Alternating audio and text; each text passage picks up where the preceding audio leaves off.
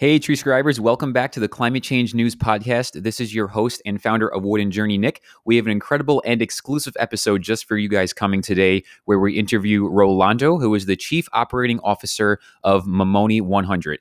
We talk about how him and his organization manage over tens of thousands of acres of rainforest over in Panama and the incredible work in our conservation field that he is working on down there. So please stay tuned to this exclusive and wonderful episode just for you guys. I hope you guys enjoy it. And thanks again for subscribing to Wooden Journey. Let's keep making the world a greener place. And here's to 1 trillion trees, everyone.